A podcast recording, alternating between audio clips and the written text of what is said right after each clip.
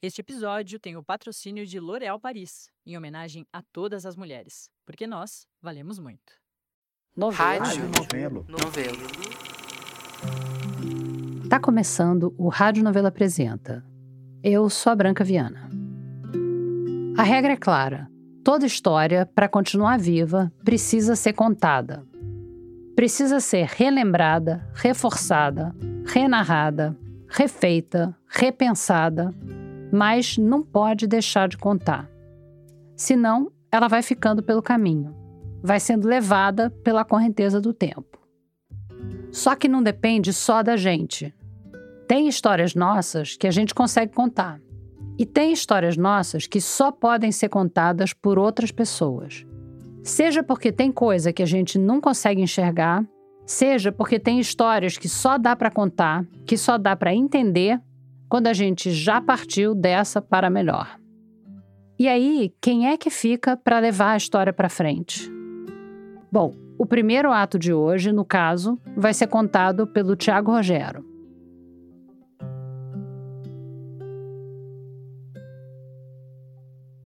Em 1973, um dramaturgo brasileiro foi ao Peru participar de um programa de alfabetização do governo local. A ideia era usar o teatro como ferramenta de ensino para adultos que não sabiam ler e escrever. Daí foram lá encenar uma peça e a história era sobre uma mulher. E que ela não sabia ler, trabalhava como doméstica e tinha um marido que trabalhava na construção, ele dizia, e pegava todo o dinheiro dela, porque ele falava que em outro povoado mais distante ele estava fabricando uma casa para a família deles. E ele dava sempre para ela uns papéis que ele falava que eram os recibos do dinheiro que ela entregava para comprar material de construção. Aí um dia a senhora começou a desconfiar e chamou uma vizinha e pediu para ela ler o que estava escrito nos recibos. E a senhora falou: Mas isso aqui não é recibo de nada. Teu marido tem outra mulher. Essas são cartas de amor que a mulher está mandando para ele. E essa casa que ele está construindo com teu dinheiro é para ele e para amante dele morarem juntos. Não tem nada a ver com você. Então, a peça acabava aí com essa pergunta, né, que é lançada para o público: o que que vocês fariam se vocês estivessem no meu lugar? Aí as pessoas gritavam da plateia e os atores representavam. Então, uma gritava: tem que separar imediatamente. Aí os atores começavam assim: quero me separar porque você está me traindo. Então ele falava: tá bom, então você vai ficar aí sozinha e eu vou embora com a outra. Aí o público gritava de novo: não, não pode separar, porque a gente mora numa comunidade muito mal visto aqui, uma mulher que fica sozinha. E assim ia. Daí no meio da plateia tinha uma senhora em especial que estava muito inquieta. Estava remoendo na cadeira, que não se aguentava mais. E o diretor da peça, o dramaturgo brasileiro, percebeu aquilo e foi falar direto com ela. Ele falou: minha senhora, eu estou vendo que a senhora quer falar alguma coisa. O que que é? E a senhora falou o que, que ela achava que a atriz tinha que fazer. Tem que ter uma conversa muito clara com ele, muito clara. Então a atriz chegava e falava: Fulano, eu sei que você está me traindo, isso não pode ser, nós temos um casamento. Enfim, argumentava e a senhora furiosa. Não, não entendeu, não entendeu. Tem que ter uma conversa muito clara. Daí o diretor tentava argumentar. Ah, mas está tendo uma conversa clara. A atriz tentava de novo. Assim for, três, quatro vezes. Como daquele mato não estava saindo cachorro, o diretor teve outra ideia. Bom, a gente não está sabendo interpretar o que a senhora quer. A senhora quer subir aqui e mostrar para a gente o que, que a senhora quer dizer? Mas eu posso subir? Claro. E ela pegou uma vassoura, encheu o marido de porrada e falou assim: e agora você vai na cozinha, faz o jantar e traz para mim. Então, assim, o pobre do ator que fazia o marido o Bal teve que defender o ator porque a senhora gorda encheu ele de porrada.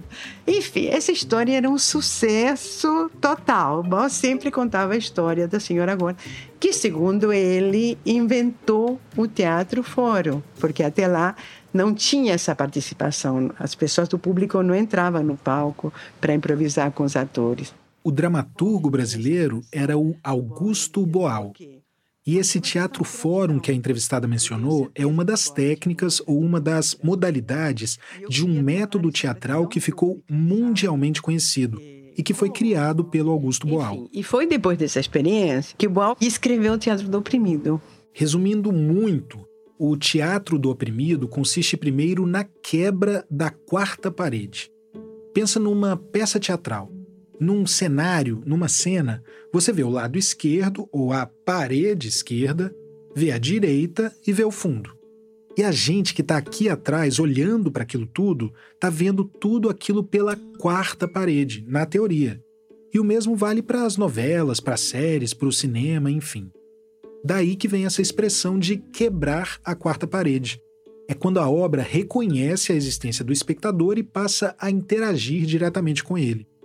No caso do teatro do oprimido, a ideia é não só quebrar a quarta parede, mas que o espectador seja um sujeito atuante, alguém que vá transformar aquela ação dramática. E assim ele passa até mesmo a protagonizar aquela obra. E tudo isso, claro, com o objetivo de conscientização social. O teatro como ferramenta de transformação social. Bom, mas eu tô aqui te falando de quarta parede, de teatro do oprimido e ainda não te apresentei a entrevistada. Então, eu no Brasil me chamo Cecília Boal. Eu casei com Augusto Boal, a gente ficou juntos 43 anos, temos dois filhos. A Cecília é argentina, mas mora no Rio há bastante tempo. E eu cheguei aqui e fui abrir um consultório de psicanálise aqui no Rio de Janeiro. Eu me chamo Cecília Tumim, mas não deu outra primeiro paciente que chegou Cecília Boal. E tanto me chamava de Cecília Boal que resolvi que ia casar com Boal para poder usar o nome, para me sentir legitimada, só que não mudei o nome nos documentos. Augusto Boal era uma pessoa maravilhosa. E não, não, não é assim porque morreu, então a viúva sempre acha é um clássico, né? O morto era maravilhoso. Mas por que, que ele era maravilhoso? Porque ao mesmo tempo que era uma pessoa muito lúcida e via muito bem a realidade, ele tinha uma ingenuidade, era muito otimista, sempre achava que nada ia acontecer com ele, nada de ruim. Incrível. Eu, que era pessimista, ficava falando: olha, os militares, isso, aqui. Enfim, eu me sentia na obrigação de ficar cuidando do bom eu ficava falando para ele, quando a gente morava em São Paulo, ia caindo um atrás do outro, pessoas próximas. E eu falava: olha, você vai ser preso também. Ele falava que não, que de jeito nenhum, forma de ser dele, né? E ele foi sequestrado. Ele ficou desaparecido, assim, dois meses e meio, uma coisa assim. Ele estava no Dobbs, mas é, o Dobbs, enfim, a polícia não reconhecia que ele estava preso. Então foi um período muito perigoso e foi muito difícil para mim, porque você imagina, eu era bem nova e tinha uma criança pequena ainda por cima. E eu tinha chegado de Buenos Aires assim de paraquedas para um universo que não tinha nada a ver com o meu, sabe? Queria ser atriz, por isso que eu conheci Boal, porque eu fazia teatro na Argentina. Né? Depois, com tantos exílios, resolvi mudar de profissão, porque era impossível falar tantas línguas para continuar fazendo teatro. Eu tive que me inventar, sabe? É, como todo mundo faz. Né? A Cecília é a presidente do Instituto Augusto Boal, fundado em 2010 para divulgar e dar continuidade à obra do dramaturgo. E, sobretudo, assim, quando o Boal morreu, né? Eu comecei a mexer na documentação dele para deixar tudo arrumado e à disposição de quem quiser pesquisar o trabalho dele. Eu me deparei com essa relação que foi determinante, né, para a carreira do Boal realmente e da qual pouquíssimo se sabe e da qual pouquíssimo se fala. É disso que a gente vai falar aqui. Dessa relação que foi determinante para a carreira do Boal que é um dos nomes mais importantes do teatro brasileiro, reconhecido internacionalmente e tudo mais. E uma relação da qual pouco se sabe e pouquíssimo se fala. Eu percebi naquele momento, sabe, a importância que tinha todas essas peças que estão aqui, né, nessa pastinha que eu fiz para mim no computador, e que você vê, né, o quanto a mão do Abdias estava lá. A mão do Abdias. Abdias Nascimento é difícil falar em poucas palavras. Esta é a Elisa. Meu nome é Elisa Larkin Nascimento. Eu sou diretora hoje do Instituto de Pesquisas e Estudos Afro-Brasileiros, que fundei junto com Abdias Nascimento em 1981 e sou doutora em psicologia pela USP e mestre em direito e em ciências sociais pela Universidade do Estado de Nova York. A Elisa é viúva do Abdias. Ela é estadunidense e também mora no Rio há bastante tempo. Abdias Nascimento foi um menino negro, neto de avós escravizadas, nascido no interior de São Paulo, em Franca. Ele sai de Franca, se alista no exército para poder ir para a metrópole, formado como contador depois como economista, e mais tarde funda primeiro o Teatro do Sentenciado, dentro da penitenciária do Carandiru. Depois funda o Teatro Experimental do Negro, no Rio de Janeiro, em 1944, que é uma instituição que organiza alguns dos mais importantes eventos do movimento negro daquela época, inclusive em 1950, o primeiro Congresso do Negro Brasileiro. Ele, em 68, perseguido pelo regime militar, vai para o exílio, se estabelece como professor titular da Universidade do Estado de Nova York, que é onde eu conheci, e na volta foi deputado, senador, também foi poeta, escritor, professor universitário e artista visual. Fazia pintura e nós estamos hoje continuando o legado dele através de exposições e outras atividades ligadas à educação. A gente já fez um episódio inteiro só sobre esse lado artista do Abdias Nascimento. Foi para o podcast Vidas Negras. Você consegue ouvir esse e os outros 29 episódios no Spotify. Bom, mas voltando para o Abdias e para essa amizade entre ele e o Augusto Boal. Duas pessoas que tinham muita afinidade e quem colocou eles em contato foi o Nelson Rodrigues. Nelson Rodrigues, o Nelson Rodrigues, escritor, dramaturgo, enfim. Porque vê, o Boal era um filho de pais imigrantes, o pai quer que os filhos sejam universitários, que tenham um diploma. O Marboal escrevia peças de teatro desde que tinha oito anos. Escrevia e montava e apresentava lá na Penha para os vizinhos e parentes. Aí Boal, bom, ele tinha que satisfazer o pai, né? E ele eh, resolveu estudar engenharia química na UFRJ. E aí o Boal, para satisfazer esse lado dele mais teatreiro, foi no jornal onde trabalhava Nelson Rodrigues e convidou o Nelson para dar uma palestra. E o Nelson falou assim: "Mas se não vier ninguém?" Aí o Boal falou: "E se não vier ninguém, nós vamos tomar uma média com pão e manteiga. E foi o que aconteceu, porque não foi ninguém. Imagina, engenharia química, que ideia você levar o Nelson Rodrigues. Gente que não sabia nada de teatro, provavelmente não ia nunca no teatro. E aí, um belo dia, o Nelson achou que Boal tinha tudo a ver com Abdias. E Abdias estava com a peça no Teatro Municipal do Rio de Janeiro. E aí ele marcou naqueles bares, sabe, que ficam lá na Cinelândia, apresentando Boal a Abdias. Ele lia as peças, dava ideias. Mas o mais legal é que eu pessoalmente acho essas peças muito fracas, porque Boal tinha 20 anos, né? Imagina, não, é, não são peças boas.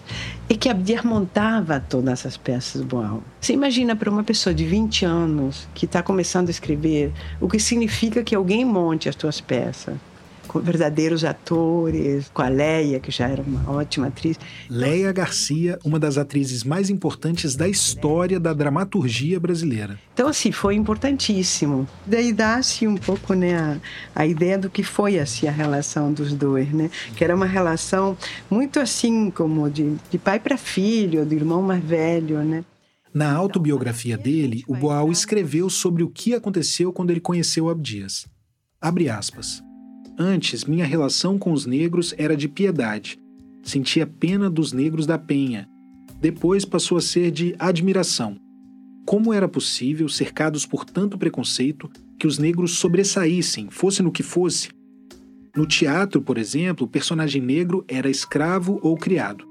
Para o papel de Otelo, nem pensar. Pele, estigma. Meus personagens passaram a ser menos piegas e mais revoltados, Passei a gostar de subversivos combatentes. Abaixo a melancolia. Fecha aspas. E esse impacto do Abdias sobre ele foi tão importante que o Boal decidiu fazer uma peça inteira dedicada a Zumbi dos Palmares. Só que acabou tendo uma coisa. Porque o Zumbi, que foi feito também nos anos 60, foi montado só com gente branca. E depois, muitos anos depois, numa leitura, depois da morte do Boal, isso foi criticado. Pois é. O elenco de uma peça sobre talvez a figura negra mais famosa da nossa história era majoritariamente branco. E isso depois do Boal ter se formado como dramaturgo participando ativamente do teatro experimental do negro, cuja premissa era justamente o contrário, né? Atrizes e atores negros podendo não só assumir o papel de protagonistas, mas também fazendo papéis diferentes do que aqueles que costumavam sobrar. Na hora de pensar sobre essas coisas, eu sempre tento lembrar de uma coisa que muitos historiadores falam, que a gente tem que tomar cuidado para não olhar para as coisas do passado com o olhar de hoje. Essa peça, esse musical, na verdade, foi encenado em 1965. A questão da representatividade nos palcos não era tão debatida e presente quanto hoje. E, enfim, afinal, o Boal escolheu um herói negro como tema da peça. O nome do musical era Arena Conta Zumbi e foi escrito junto com o Gianfrancesco Guarnieri, que também era branco. Agora vê, o Zumbi é uma peça sobre a liberdade. E eu realmente montei depois da morte do Boy em 2012 Zumbi só com atores negros aqui no Rio de Janeiro, depois rodou pelo. Que eu falei, de fato, por que, que zumbi nunca se fez com atores negros, sabe? Mas eu entendo. O Boal também fez uma peça eh, sobre as mulheres na época do feminismo, né? Porque ele se metia com tudo que era coisa. E ele coloca assim no, no prólogo da peça que ele é um homem e que então ele pede desculpas porque ele é um homem, mas ele resolveu fazer uma peça sobre um assunto que interessa a ele, né? E sobre essa questão do racismo com zumbi, eles nunca, nem ele nem o Guarnieri, eu nunca vi fazer uma reflexão sobre isso, sabe? Dizer, poxa, Sim, a Zezé Mota trabalhou no Zumbi. E depois Germano Batista, que era um músico e um cantor negro que foi com a gente para os Estados Unidos. Mas só, assim, o resto era toda gente branca. Não vinha esse, essa problemática, sabe? Eu nunca faria hoje Zumbi só com atores brancos, talvez misturados, né? Toda essa história do Zumbi de 65 e do Zumbi que a Cecília montou tantos anos depois me fez pensar num musical da Broadway pelo qual eu sou completamente fascinado. O nome é Hamilton. Estreou em 2015 e foi criado pelo Lin-Manuel Miranda. Dá para ver legendado no Disney Plus. Eu vou contar a premissa e acho que pode parecer chato. Conta a história do primeiro secretário do Tesouro dos Estados Unidos, o Alexander Hamilton. Mas o que eu gosto é que o musical é todo em rap, em hip hop, e o elenco é majoritariamente não branco. Ou seja, ele inverteu tudo. Pegou esses grandes nomes da história dos Estados Unidos e a gente sabe quem são esses nomes que conseguiram entrar para a história, né? Porque afinal eram aqueles que escreviam a história. Tudo homem branco. O Lin-Manuel Miranda, que é um porto-riquenho estadunidense, pegou esses nomes todos e colocou pessoas não brancas para fazer os papéis. Negros, latinos, asiáticos, o primeiro presidente dos Estados Unidos, por exemplo, o George Washington, é interpretado por um ator negro. E a última música desse musical, nossa senhora, pega demais para mim. Tem várias personagens femininas na peça, mas o musical é meio que sobre as guerras travadas por esses grandes homens, né? A guerra da independência dos Estados Unidos, depois as lutas políticas pela primeira Constituição, pela presidência, enfim. Mas no fim, os holofotes todos vão para uma mulher para a viúva do Alexander Hamilton, a Elizabeth, que no musical todo é chamado pelo apelido Eliza. O nome dessa última música é, traduzindo para o português, Quem vive, quem morre, quem conta sua história. E basicamente o que ela diz é que, se hoje a gente conhece a história do Hamilton, se mais de dois séculos depois da morte dele fizeram um musical sobre a vida dele que virou um dos maiores sucessos da Broadway, é por causa dos esforços da esposa dele, da viúva, da Eliza, para manter essa história viva. E eu não conseguia parar de pensar nisso enquanto entrevistava a Elisa e a Cecília. Quem conta as histórias do Abdias e do Boal são, acima de tudo, essas duas mulheres. E tem muitas outras viúvas. Parece que é a sina das viúvas. Eu já conversei muito com a Elisa e chamei ela para. E assim, entendendo aqui o meu lugar de homem cis hétero fazendo essa observação, Mas algo que naturalmente chama atenção é que parecem ser sempre mulheres nessa posição, né? Homem viúvo que conta a história do, do, do parceiro, É, da, da parceira. parceira, é. Eu não conheço, assim, dizendo, é, assim, pensando aqui, eu não, não, não lembro de nenhum, não. É, Eu passei um tempo procurando, eu não achei também. E como a senhora vê isso? Assim, é uma questão de gênero também? Sim, eu acho que é uma questão de gênero no sentido da maneira com que a sociedade, sobretudo a sociedade ocidental, constrói a imagem ou, ou a, a ideia e o, o edifício né, de gênero, porque a mulher sempre dada a missão de se juntar a um homem e ficar ao lado dele. Tem aquela expressão, né? atrás de cada homem grande tem uma mulher, etc. E aí, enfim, o próprio casamento, a ideia de a mulher vai se dedicar ao seu marido, vai e é o, o homem muito pelo contrário, né? O homem é o, o, o parceiro dominador, é aquele que define as regras, que manda. Então vai ser difícil, né? A gente encontrar esse tipo de vocação no construto da masculinidade, né? Mulheres vivem mais do que homens. Isso é fato no mundo todo e o Brasil não foge à regra. Mas daí a naturalizar essa obrigação das mulheres carregarem as histórias adiante é outra coisa. Ainda mais porque muitas vezes o narrador, a narradora, é justamente a personagem que se apaga. O que, que acontece com a história delas? A gente fala tanto sobre quem deveria contar a história de quem que às vezes a gente não olha para quem acaba tendo que contar a história de quem.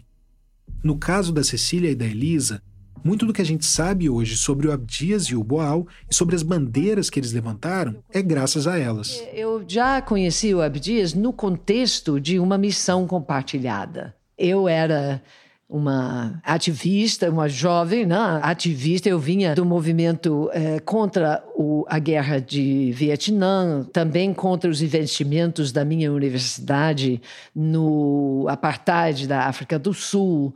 E eu tinha uma maneira diferente de muitos esquerdistas brancos não conseguia enxergar a luta pela justiça no mundo através apenas da lente da luta de classes. E é nesse contexto que eu vou conhecer o Abdias.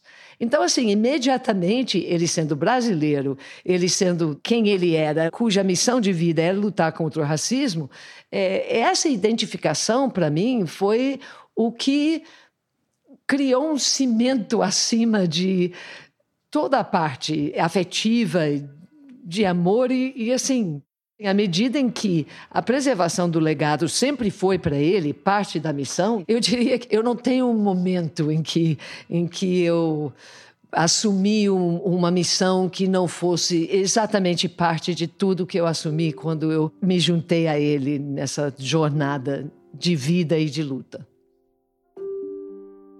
No dia em que eu fui gravar essa entrevista com a Elisa, eu peguei um carro de transporte por aplicativo. Coloquei lá como destino IPAfro, que é o Instituto de Pesquisas e Estudos Afro-Brasileiros, fundado pela Elisa e pelo Abdias. Entrei no carro, passou um tempo e o motorista, que era um homem negro, me perguntou se eu trabalhava no IPAfro. Falei, ah, não, eu sou jornalista, tô indo lá fazer uma entrevista. Mas por quê? Daí ele disse que era porque ele viu o nome IPAfro e que se eu fosse de lá, ele ia me fazer uma pergunta. Eu falei, uai, se for algo que eu sei, talvez eu possa ajudar. E aí ele me perguntou se eram verdade umas coisas que ele tinha ouvido sobre Zumbi dos Palmares. Que já tinham falado para ele que Zumbi tinha escravos e que Zumbi seria, na verdade, um capitão do mato. Olha isso, Zumbi, capitão do mato. Eu estava inspirado naquele dia e passei o resto da viagem contando tudo para ele sobre Palmares, sobre Zumbi com base em informação, né? Livro, documento. E por fim eu falei para ele para não dar muita atenção para essas informações falsas que adoram espalhar sobre zumbi, porque é isso. No fim é só um monte de lorota sem base nenhuma em documentação, enfim, só racista sendo racista mesmo. E tudo isso porque existe um instituto chamado IPAfro que a Elisa criou junto com a Abdias e que ela se esforça para manter. Só de ver aquele afro no nome de ver um outro homem negro pelo retrovisor, o motorista sentiu vontade de perguntar sobre zumbi.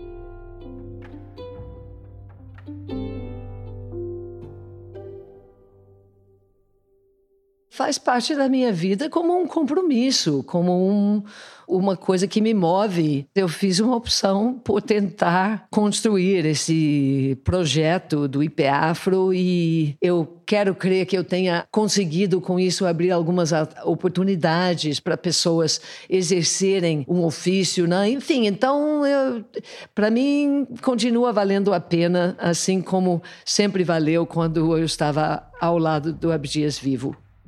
Olha, às vezes é um peso, mas eu sinto, sabe, que é uma coisa que eu devo a Boal. Realmente, assim, porque hum, eu não sei como dizer, eu, eu achei assim, bom, eu acho que eu tive muita sorte em ter conhecido Boal, sabe? E eu não sei se eu estive à altura. Realmente, porque eu era uma mulher muito chata. Por que, que eu era uma mulher muito chata? Porque, primeiro, porque eu tinha inveja não fiz tantos anos de análise para não saber. Eu tinha inveja da vida que ele tinha, do sucesso que ele tinha, mas claro que eu não tinha o talento dele, nem a inteligência dele. Então acho que eu enchi bastante a paciência dele em muitas ocasiões. Falo sem problema isso. Me arrependo muito também. Aí então, não sei. Eu não acredito numa vida depois da morte. Mas se tivesse, eu gostaria que ele ficasse contente, sabe? Vendo que eu faço o possível assim para, enfim, para que o pensamento dele seja respeitado, sabe? Para que ele seja conhecido realmente como a pessoa que ele foi e que ele foi uma pessoa muito extraordinária. O Boal morreu em 2009 aos 78 anos. O Abdias morreu em 2011 aos 97 anos. O Abdias tinha muito apreço e respeito pelo trabalho do Boal. E a partir de 68, quando ele vai para o exílio, ele sempre seguiu e acompanhava a trajetória do Boal, lia os livros e em 1988, 89, ele foi convidado pela Unesco para ser consultor de teatro em Angola porque ainda recém-desenvolvida, vamos dizer, a administração federal de Angola estava pensando o seu teatro nacional, né? E ele foi lá num contexto ainda de guerra civil, mas ele levou os livros do Boal. E certamente Teatro do Oprimido foi uma das grandes referências que ele apresentou lá nesses cursos que ele fez na universidade em Luanda. Então, assim, é, eu acho que é uma amizade que nunca deixou de ter vida no espírito, no cérebro, na cabeça, no pensamento e também no coração. Esse foi o Tiago Rogero, colaborador do Rádio Novela Apresenta.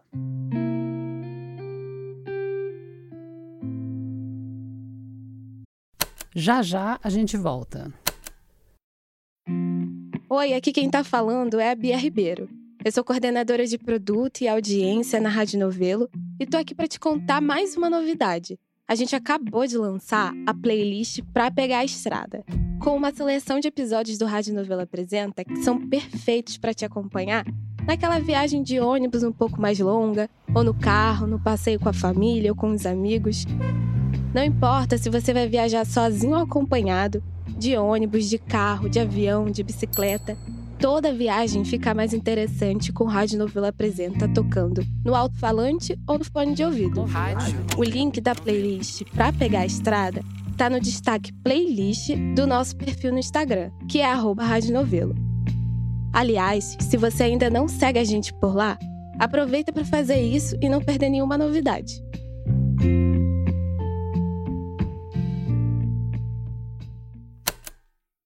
Vem aí o novo podcast da revista Piauí. A água que está faltando aqui na periferia do sítio histórico de Olinda é a água que está sobrando na piscina da elite lá de Boa Viagem. Minha sensação é que a senhora nasceu, cresceu e viveu um pouco de todas as desigualdades e hoje a senhora combate todas elas. Eu sou mãe de muitos filhos, uma cuidadora, né? Eu sou Carol Pires e esse é o Desiguais um podcast da revista Piauí em seis episódios que tenta entender como as desigualdades impactam o nosso destino, que já começa a ser traçado no dia em que a gente nasce, dependendo de quem são os nossos pais e qual é o nosso país. A produção é da Maranha Filmes, com apoio da Fundação Tid Setúbal, Oak Foundation e Ford Foundation. Estreia quarta-feira, 15 de maio, aqui no feed do Foro de Teresina. No segundo ato do episódio de hoje, quem conta a história não são as viúvas. Na verdade, não são nem as pessoas. Quem está falando são pedaços de pedra e de bronze. E quem conta essa é a Flora Thomson DeVoe. Tem um podcast que eu escuto há anos, que é sobre design. Pode soar esquisito, né? Um podcast em áudio sobre design. Mas ele tá aí para quebrar com essa ideia de que tem história que não dá para contar em áudio. É um podcast gringo. O nome dele é 99% Invisible. This is 99% Invisible. I'm Roman Mars. Porque a ideia é que o bom design é 99% invisível. O que sobra é aquele 1% que te faz perceber que aquele objeto, aquele espaço, aquele caminho foi pensado por alguém, que teve uma intenção por trás, um plano, uma ideia. E tem uma frase que é meio que um dos bordões do podcast, que mudou minha vida. Não é que transformou minha vida, mas fez a vida ficar diferente, de um jeito sutil. 1% diferente, vai.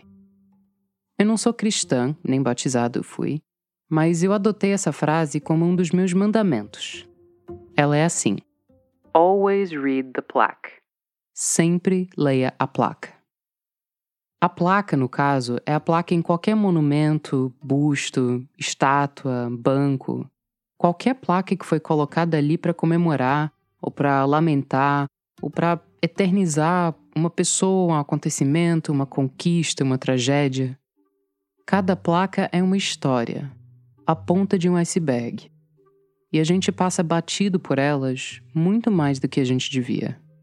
A história tá ali, pronta pra gente descobrir, e a gente nem tchum.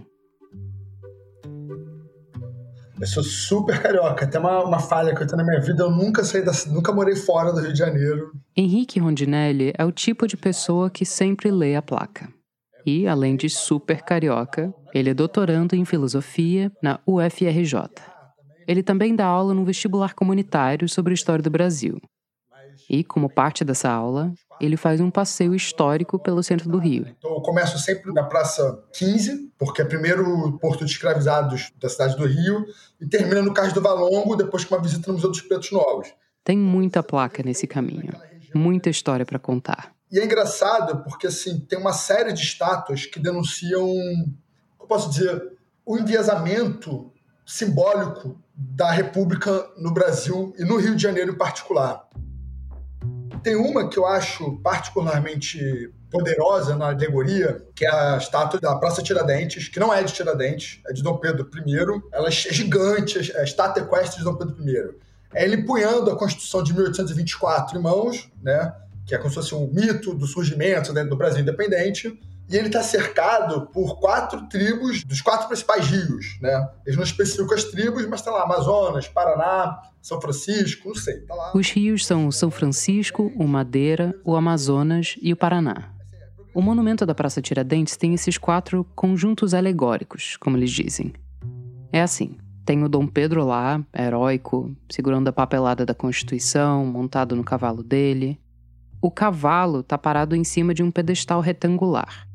E em cada lado desse retângulo tem umas figuras indígenas, como se eles fossem os guarda-costas do imperador, cada um representando um grande rio brasileiro. Essa estátua, se não me engano, de 1870, ali no auge do romantismo brasileiro, ela foi mantida com a República, mas assim, o que tem muito de curioso nessa estátua, né, é totalmente a ausência assim, do negro na Constituição do, da Constituição do país. Né? Essa estátua foi o primeiro monumento cívico do Brasil. O primeiro monumento que o governo mandou construir na história do país. Uma representação da independência, do que vinha a ser esse país. É, é aquele mito modernista, é, romantista mais bobo possível, né? Que assim, ah, é bem Iracema, né? Foi o português, foi o indígena e acabou. Às vezes, o problema não é nem o que tá na estátua, é o que não tá, né? O Rio de Janeiro é cheio desses atos falhos. Tipo fazer um museu do amanhã em cima do maior porto de escravos das Américas. Esse tipo de ato falho. Agora, tem um tipo de ato falho do Rio de Janeiro que dificulta muito a vida de gente que nem eu e que nem o Henrique. É o fato de que, para cada placa que dá para ler no centro do Rio, tem uma placa que não dá para ler. Ou porque ela não existe, ou porque ela foi arrancada, ou porque o lugar onde ela estava não existe mais. Mudei para o Castelo, né, que é um bairro que por si só ele já carrega uma aura bem interessante, né, porque ele costumava ser um morro, o bairro do Castelo né, foi demolido, virou um bairro assentado, que na década de 30 começou a ser povoado com os prédios art bem bonitos, parece até um quarteirão isolado de Copacabana no meio do centro da cidade. Se o Rio de Janeiro tivesse assim um marco zero, o Castelo ia ser um bom candidato. Foi por ali que a cidade começou. O Machado de Assis dizia que a vista mais linda da cidade era o do alto do Morro do Castelo. Toda vez que eu lembro disso, eu quero morrer um pouco. Ou contratar um helicóptero, ou um drone, ou uma máquina do tempo. Enfim. A cidade é cheia desses buracos. Uns maiores, outros menores. E um dia, quando o Henrique estava passando de bicicleta, ele reparou em mais um. Que uma parte da estátua que eu sempre observava sumiu. Simplesmente sumiu. Essa estátua era um monumento ao Marechal Deodoro da Fonseca, que fica ali na Glória. Ele é estruturalmente bem parecido com aquela do Dom Pedro da Praça Tiradentes. O marechal está lá no alto, no cavalão dele, acenando com o chapéu para uma multidão imaginária. E o cavalo está parado em cima de um pedestal. E rodeando o pedestal tem mais estátuas menorzinhas. Da noite para o dia, uma dessas menorzinhas tinha sumido. E quando digo menorzinha, é só em comparação com a maior zona. A estátua tem 400 quilos, ela tem 2 metros de altura, ao contrário do monumento do Dom Pedro, as estátuas da base do Deodoro não eram de indígenas brasileiros.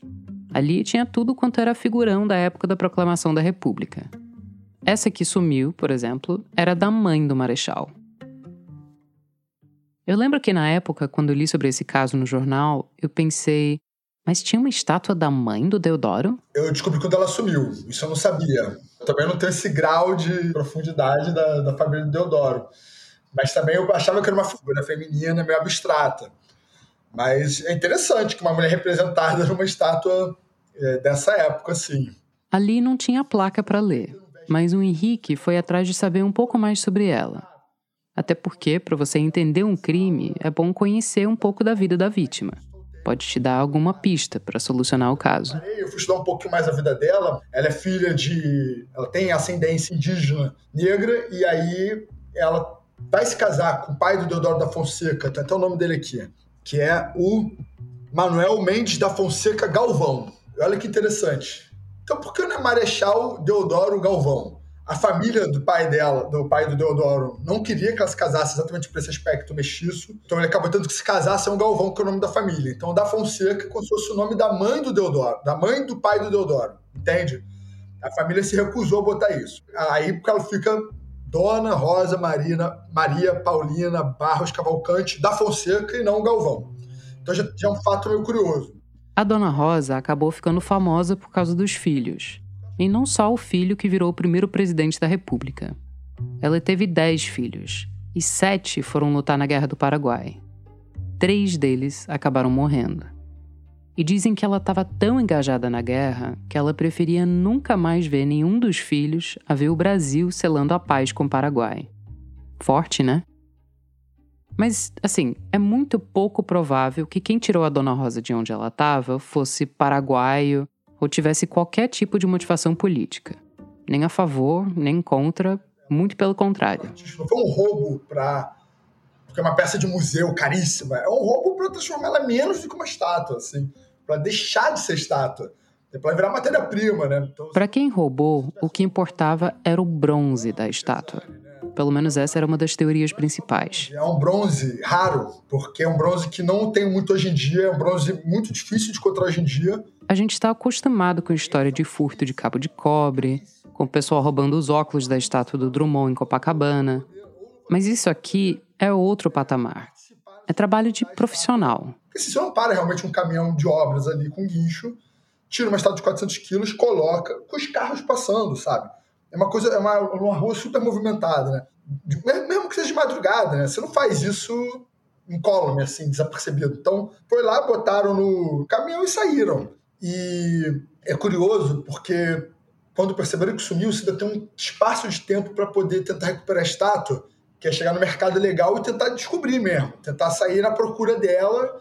E parece que numa dessas, uma outra estátua de um escoteiro que tinha aqui na Praia do Flamengo, ela foi derrubada e fizeram a chamada muito rápida. E quando faz a chamada, o pessoal fica com medo de comprar, porque percebe que pode pegar mal, então até derreter. E aí, de repente, a, a, estátua foi jogada ali no meio da praia do Flamengo e encontraram ela sem os pés, sem os braços, mas encontraram a estátua, porque acho que chega uma hora que as pessoas entendem que é um problema muito grande você ter uma estátua desse tamanho. A estátua do tamanho do Deodoro, não, ela sumiu. Ela sumiu, foi levada, foi um crime perfeito. Eu queria ver um curta-metragem da perspectiva da estátua. Imagina, a Dona Rosa foi colocada lá em 1937. O monumento foi inaugurado na mesma semana da instauração do Estado Novo do Getúlio Vargas. A Dona Rosa viu o aterro do Flamengo ser feito, viu o mar ficar mais distante, viu casas caírem e prédios subirem. E numa noite, ela sai do lugar, consegue passear pela cidade, ver a orla, as luzes da cidade em movimento e aí, como todo curta experimental que se preze, a história tem um final trágico, provavelmente em algum caldeirão clandestino. Quem quiser licenciar esse roteiro é só me procurar.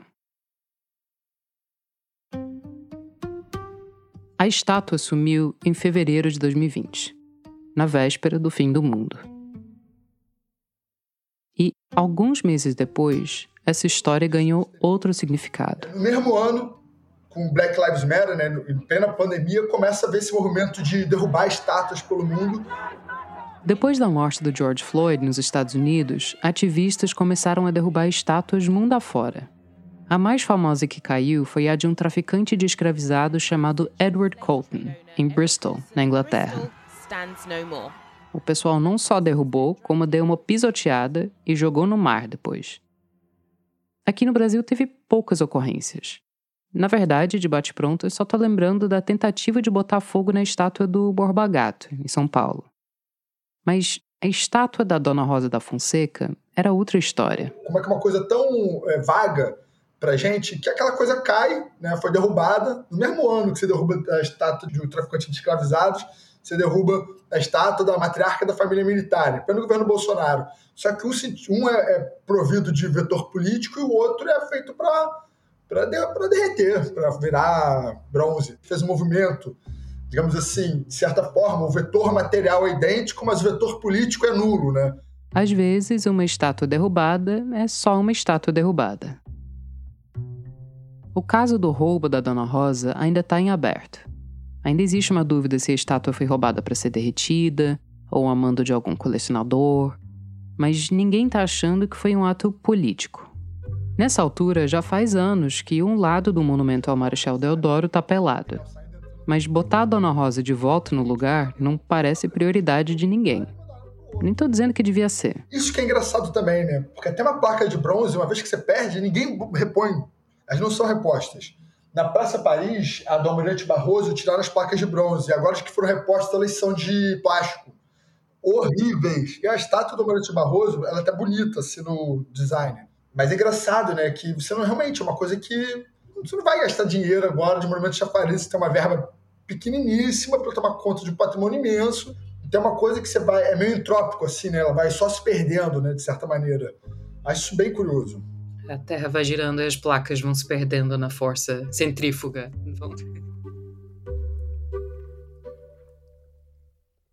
Enquanto eu estava investigando a história da Dona Rosa, tentando aprender um pouco mais sobre a vida dela e sendo sumariamente ignorada pela Polícia Civil, que, aliás, não quis dar entrevista para essa matéria, chegou uma outra história na minha mesa. Sobre outro monumento. Em outra praça, em outro estado.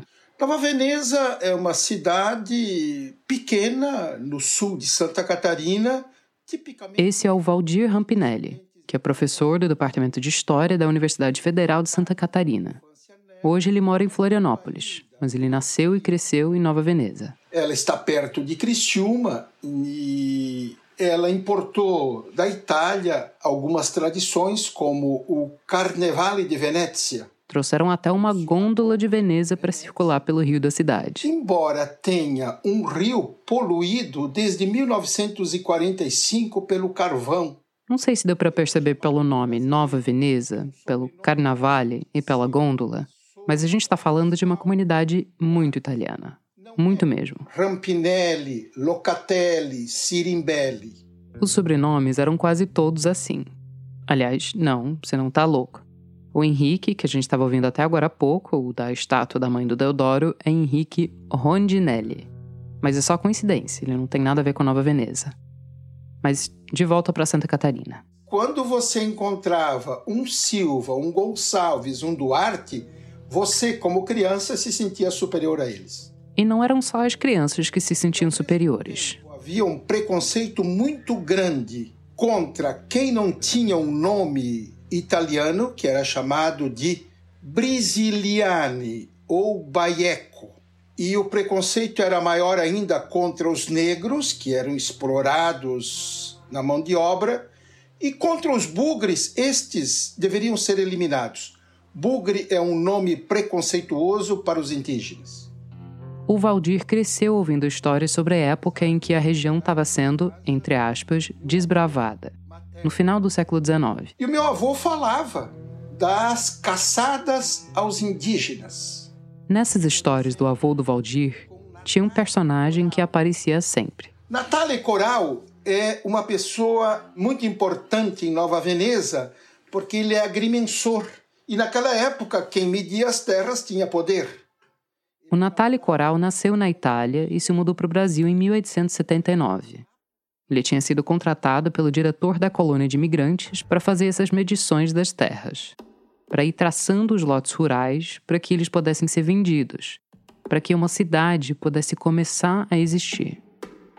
E conforme o Natale Coral ia fazendo isso, viajando pelas terras da região, ele ia entrando em conflito com as populações indígenas. Então, além de medir as terras, ele se tornou um bugreiro. Bugreiro é uma profissão em expansão no capitalismo no final do século XIX, que significa limpar as terras para que a civilização entre.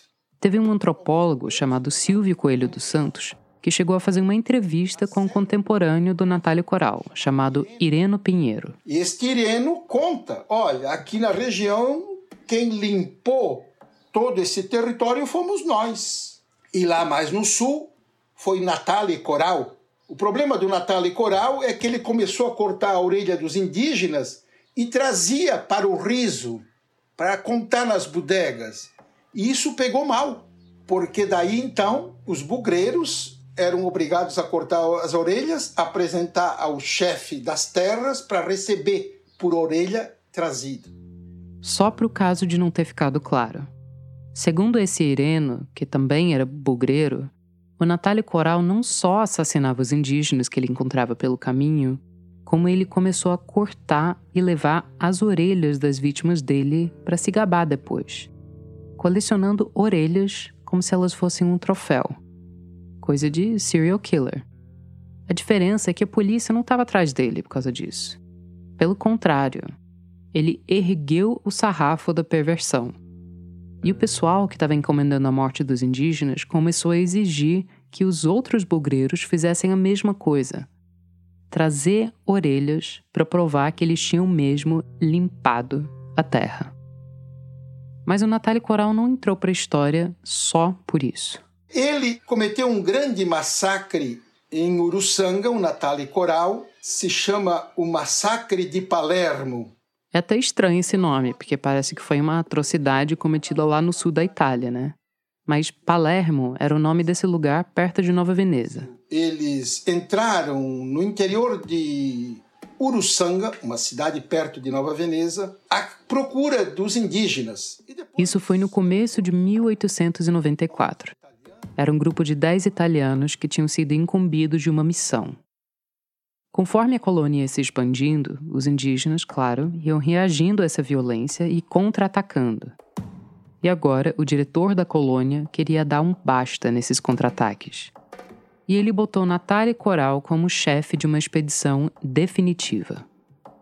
A promessa era que para cada indígena que eles matassem, eles iam receber 50 mil réis, o que era bastante dinheiro naquela época. O relato mais completo que a gente tem desse massacre é de um padre chamado Quinto Baldessar, que publicou um livro sobre os imigrantes da região. O avô dele e dois tios-avós participaram dessa missão. E depois de andarem muitos dias, eles encontraram a maloca dos indígenas. Então, naquela noite, eles dormiram ali, esperando o momento exato. O padre Baldessar escreveu que a maloca tinha três portas três homens postaram-se em cada porta com a espingarda pronta, para que assim que um desse um tiro, o próximo assumisse, para aquele poder recarregar a arma. Quem deu a ordem de atirar foi o Natália Coral. Foi um banho de sangue. Depois, um dos homens que participou do ataque até falou: Não foi certo aquilo que fizemos. E neste massacre, eles cortaram 62 orelhas colocaram dentro de uma manga de camisa fechada embaixo e trouxeram. Trouxeram também três indígenas, que está nesta foto, inclusive. Pois é, existe uma foto dessa expedição. É mais um troféu dessa época de chacinas orgulhosas. Nela dá para ver um grupo de bolgreiros em pé, pousando com alguns artefatos indígenas.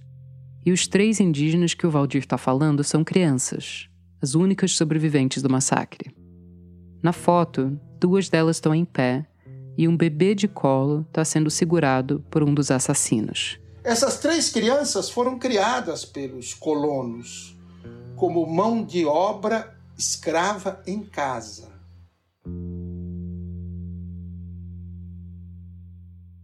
O Valdir Rampinelli sempre soube dessas histórias.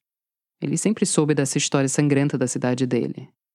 Mas o que pegou ele de surpresa foi uma notícia de dezembro de 2020, de que iam botar um monumento numa praça em Nova Veneza em homenagem a ninguém mais, ninguém menos que o Natália Coral. A minha cidade natal homenageia um bugreiro, um matador de índio, quando a história no mundo está derrubando os escravistas, quando a história no mundo está sendo revista, o Valdir não pensou duas vezes. Eu vivi a minha infância em Nova Veneza. E eu escutava o meu nono falar do massacre indígena. Ele gravou um vídeo e postou, contando essa história que você acabou de ouvir.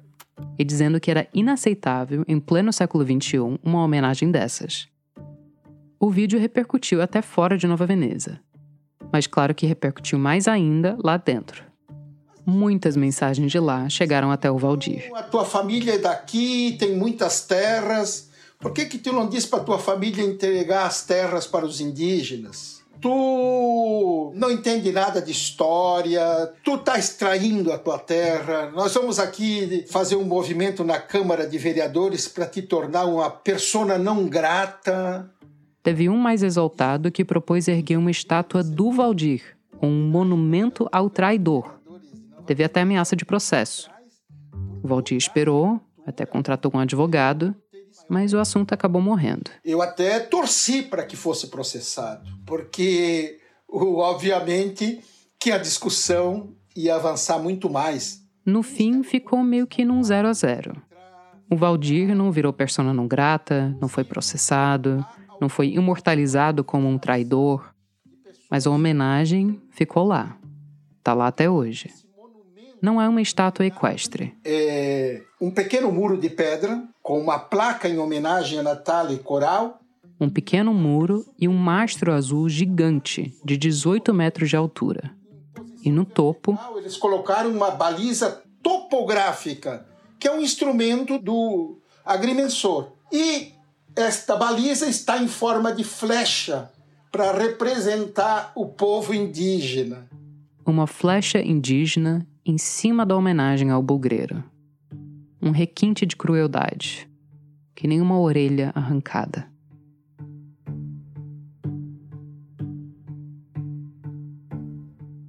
ninguém nega que aqueles crimes foram cometidos. Na época, teve gente defendendo a homenagem, dizendo que o que Natália Coral fez tinha que ser entendido dentro do contexto histórico em que ele viveu. É necessário se colocar no século XIX, ver como é que os colonos chegaram, qual era a perspectiva deles, enfim, ver a conjuntura vivida naquela situação. Eu discordo, porque se for assim, passados talvez 400 anos da Segunda Guerra Mundial, possivelmente no ano de 2445 a gente comemore também o encontro da cultura judaica com a nazista na Segunda Guerra Mundial, afinal de contas passou tanto tempo. Morreram 6 milhões de judeus, sim, mas era uma conjuntura, tem que entender aquilo. É assim que se faz com os grandes crimes do século XVI na América Latina. O nosso Estado ele nunca se envergonhou do que fez. Eu acho, pelo contrário, que ele tem muito orgulho dessa história e que por isso ele mantém esse ciclo assim de violência contra a gente. Essa é Chulu Ngakran. Meu nome é Chulu Ngakran. Eu sou indígena do povo Xoclen. Atualmente eu sou presidente da Associação da Juventude Indígena, Xoclen. As vítimas do massacre de Palermo e de muitos outros ataques naquela época eram do povo Laclanó Xoclen, um povo que já ocupava aquela região uns 5 mil anos antes do Natália Coral chegar. É, o nosso território no passado ele compreendia os três estados do sul, indo do oeste do Planalto ao litoral, e a gente é um povo de cultura matriarcal. As mulheres elas desempenham um papel muito importante no nosso povo. O nosso povo ele é tido em várias vários trabalhos científicos como um povo nômade, mas não, a gente se entende como um povo migrante, porque a gente tem um processo de lidar com a terra que ele tem a ver com a sazonalidade dos alimentos. Quando a Tulum ficou sabendo da homenagem ao Natália Coral, ela não ficou exatamente surpresa. Assim, não me choca, sabe? Porque o nosso estado ele é racista desde o primórdio, desde a concepção do estado de Santa Catarina. É óbvio que aquela praça, aquele monumento, não é o único caso de uma homenagem catarinense a um bugreiro, a um bandeirante. Mas nesse caso, era uma homenagem sendo feita fora do tempo. Mais de um século depois dos crimes cometidos pelo homenageado. Num momento em que deveria estar claro para todo mundo que o que ele fez não era nada homenageável. Porque realmente é, um, é uma afronta com, com a nossa história, né? É tripudiar sobre a nossa dor.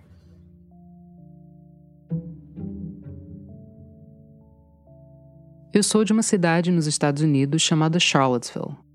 E durante os primeiros anos que eu passei no Brasil, quando eu dizia de onde eu era, quase ninguém reconhecia o nome. Vai, até hoje a maioria não reconhece. Mas quem reconhece agora faz uma cara meio de paisagem, meio desconfortável. Porque em 2017, a minha cidade natal virou o palco de uma luta nacional. Tudo em torno de uma estátua. Essa estátua foi inaugurada em 1924, num parque ali no centro histórico da cidade. E, para voltar para a tradição do começo dessa história, ela era uma estátua equestre, de bronze, num pedestal. Era uma imagem do Robert E. Lee, o general das tropas confederadas na Guerra Civil Americana. O general do lado que lutou para manter a escravidão. Por volta de 2016, começou um movimento para tirar a estátua de lá, eu já não morava mais em Charlottesville, mas eu fiquei acompanhando à distância. Tinha algumas das mesmas discussões de sempre. Ah, porque a estátua fazia parte da história, não fazia sentido tirar agora, não dá para apagar o passado. E quem queria tirar a estátua argumentava que, por mais que ela fizesse parte da história, ela continuava mandando uma mensagem. A presença dela no centro da cidade não era passado, era presente, e tem outra coisa. Essa estátua também era uma homenagem tardia. Menos tardia do que a do Natália Coral, mas tardia mesmo assim. Quando ela foi inaugurada, fazia quase 60 anos que o general Lee tinha assinado a rendição das tropas confederadas. Ela foi inaugurada numa época de recrudescimento da violência racial nos Estados Unidos. A época em que o Ku Klux Klan semeou terror por boa parte do país. Nesse contexto, a estátua não era uma relíquia da Guerra Civil. Ela era um recado, um recado em 12 toneladas de bronze. Um lance numa briga que não tinha acabado, que não acabou até hoje.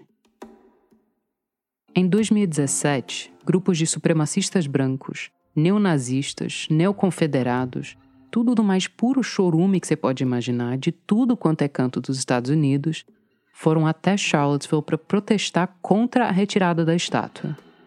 Ativistas da cidade se mobilizaram em reação, e o que veio em seguida foi uma batalha campal. Um dos supremacistas arrancou com um carro no meio da manifestação antirracista e acabou atropelando e matando uma mulher. Em 2021, a estátua finalmente foi retirada. Mudaram o nome da praça também. E em julho de 2023, um juiz autorizou um museu da cidade a fazer o que eles estavam pedindo para fazer há tempos. Se der tudo certo, vai acontecer com o general Lee o que provavelmente aconteceu com a Dona Rosa da Fonseca. Ele vai ser derretido para deixar de ser uma estátua de um general confederado, para virar bronze. E a ideia é que depois disso, esse bronze vire outra estátua. Não se sabe qual ainda. Mas acho que ninguém na minha cidade acha que essa ferida fechou. Estátuas assim são como tumores. Dá até para tirar, mas elas são um sintoma de algo muito grave.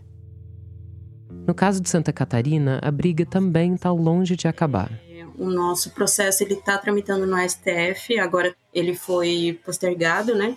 mas é um processo sobre o nosso território. O processo que a Tulum está falando, que está no STF, tem a ver com a demarcação do território Xokleng. O nosso território hoje ele tem cerca de 15 mil hectares, não mais que isso, e a gente está tentando aí retomar esse, o que vai dar o total de 37 mil hectares, né? É um território, assim, que ele é historicamente Choclen, que já foi, inclusive, comprovado através de laudo. A luta pela demarcação não deixa de ser uma continuação do conflito que levou ao massacre de Palermo. O governo de Santa Catarina argumenta que a terra era pública e que ela foi vendida a agricultores no final do século XIX mas a gente acabou de saber detalhes dos métodos que eram usados para liberar essas terras para venda, né?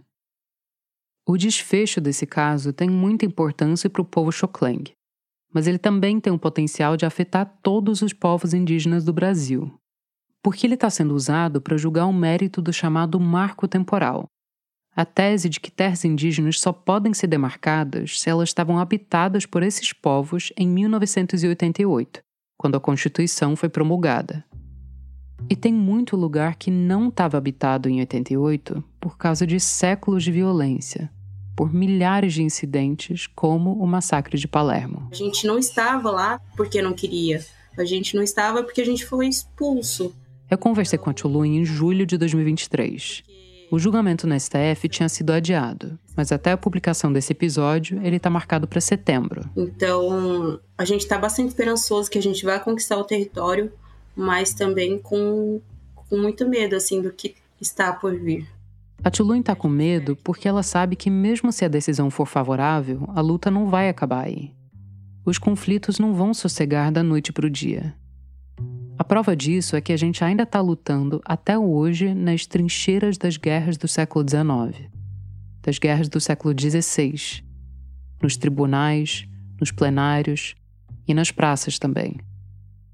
Eu perguntei para Tulunho o que, que ela achava que devia ficar no lugar do monumento ao Nathalie Coral. Sempre que acontecem guerras ou algum atentado ou algum acidente muito grave assim com os brancos, eles sempre fazem memoriais assim, em lembrança dessas pessoas, né?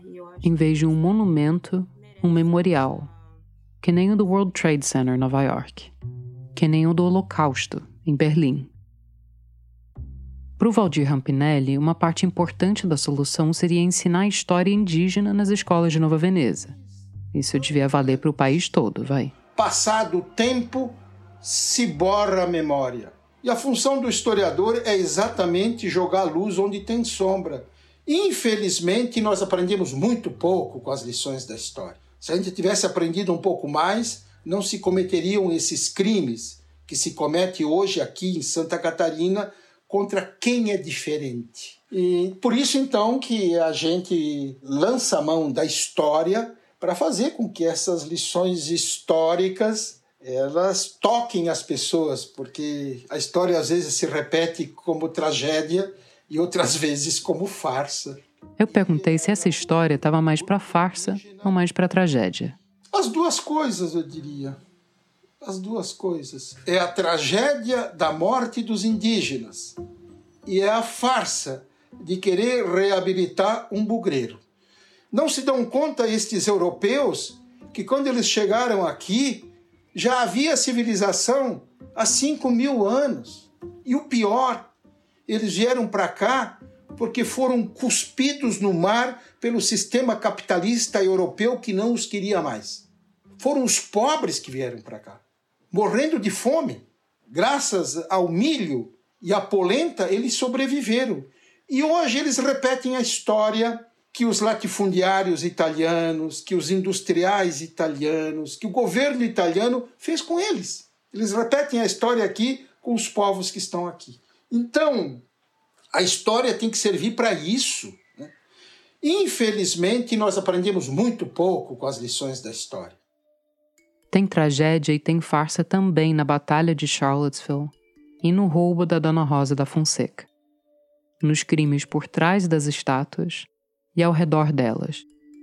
O que cabe a gente é reconhecer que o passado não passou e que as estátuas, por mais que elas não pareçam, elas estão vivas. Ah, e não esquece de ler a placa. Essa história foi contada pela Flora Thomson DeVoe, diretora de pesquisa da Rádio Novelo. A gente volta daqui a pouquinho. Conquistaremos a paz social através da justiça social. Declaro vaga a presidência da República.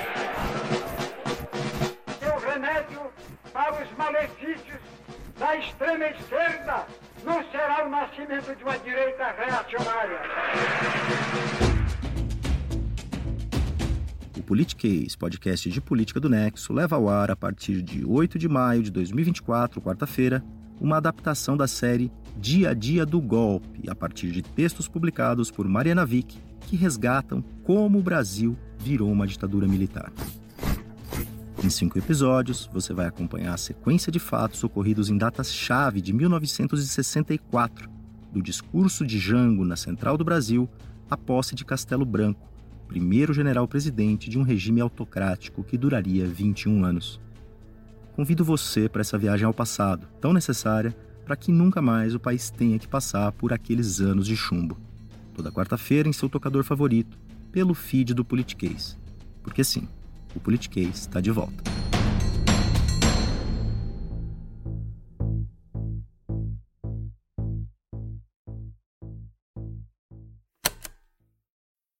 Obrigada por ouvir mais esse episódio do Rádio Novela Apresenta.